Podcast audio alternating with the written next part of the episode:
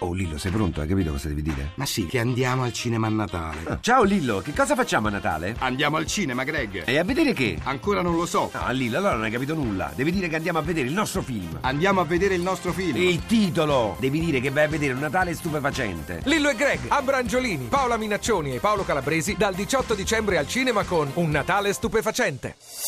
Voci del mattino. trentotto minuti dopo le sei, ben ritrovati, ancora buongiorno da Maddalena Santucci in studio.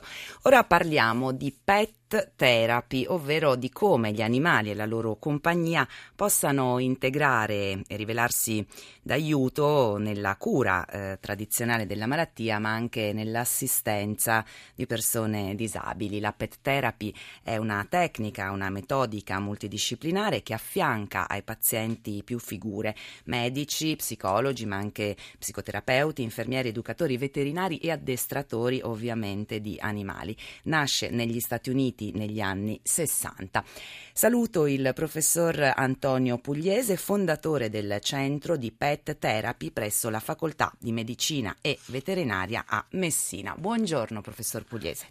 Buongiorno.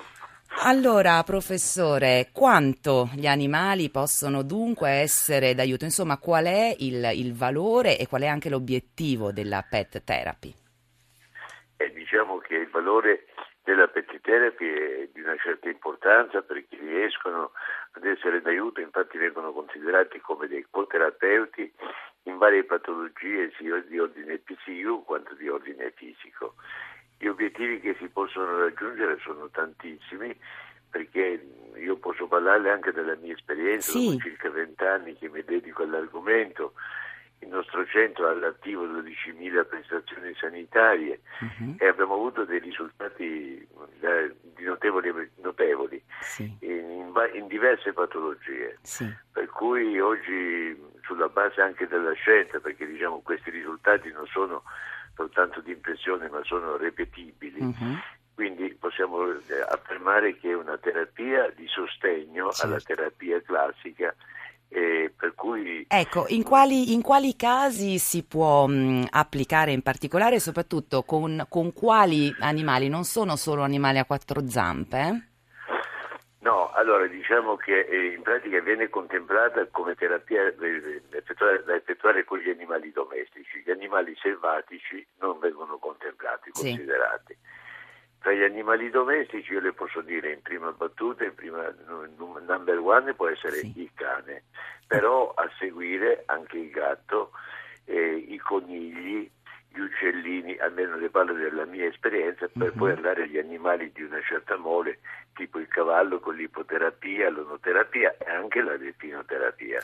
Quindi perché volevo mh, spiegare il concetto? Non è tanto il tipo di animale, ma quanto quel rapporto empatico che si instaura con l'animale e che quindi modula determinati neurotrasmettitori per cui si hanno gli effetti benefici. E che cosa si fa, professore, con, con questi animali?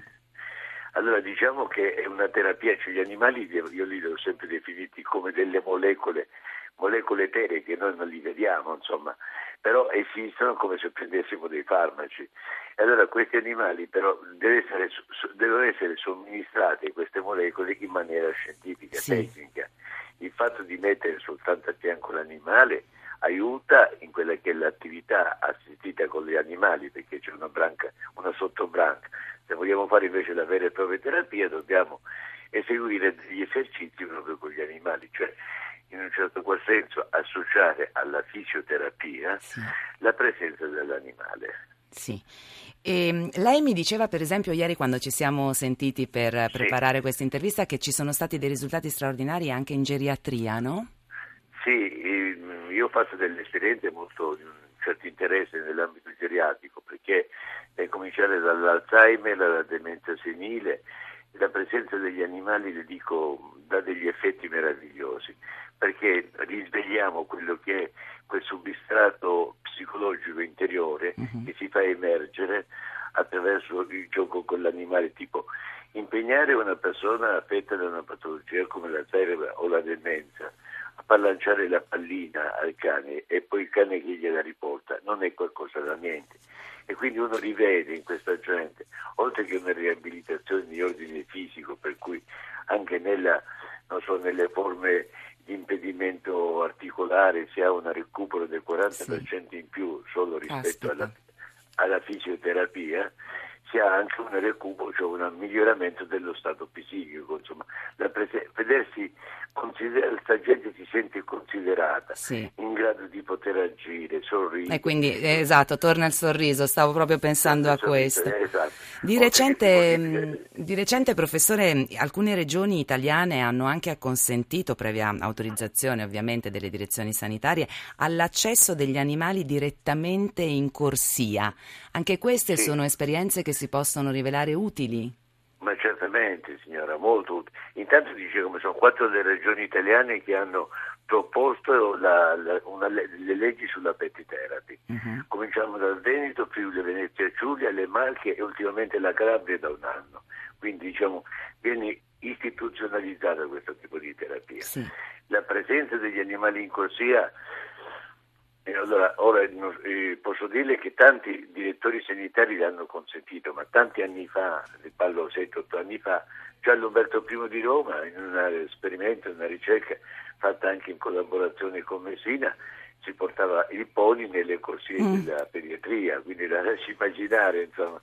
Noi abbiamo provato a portare gli animali in pediatria nei bambini lungodecenti, mm-hmm. e abbiamo avuto dei, dei belli risultati. Insomma, immagino allegria, anche caos probabilmente, ma appunto bei, bei risultati. Grazie al professor Antonio Pugliese, fondatore, fondatore del centro di Pet Therapy presso la Facoltà di Medicina Veterinaria a Messina.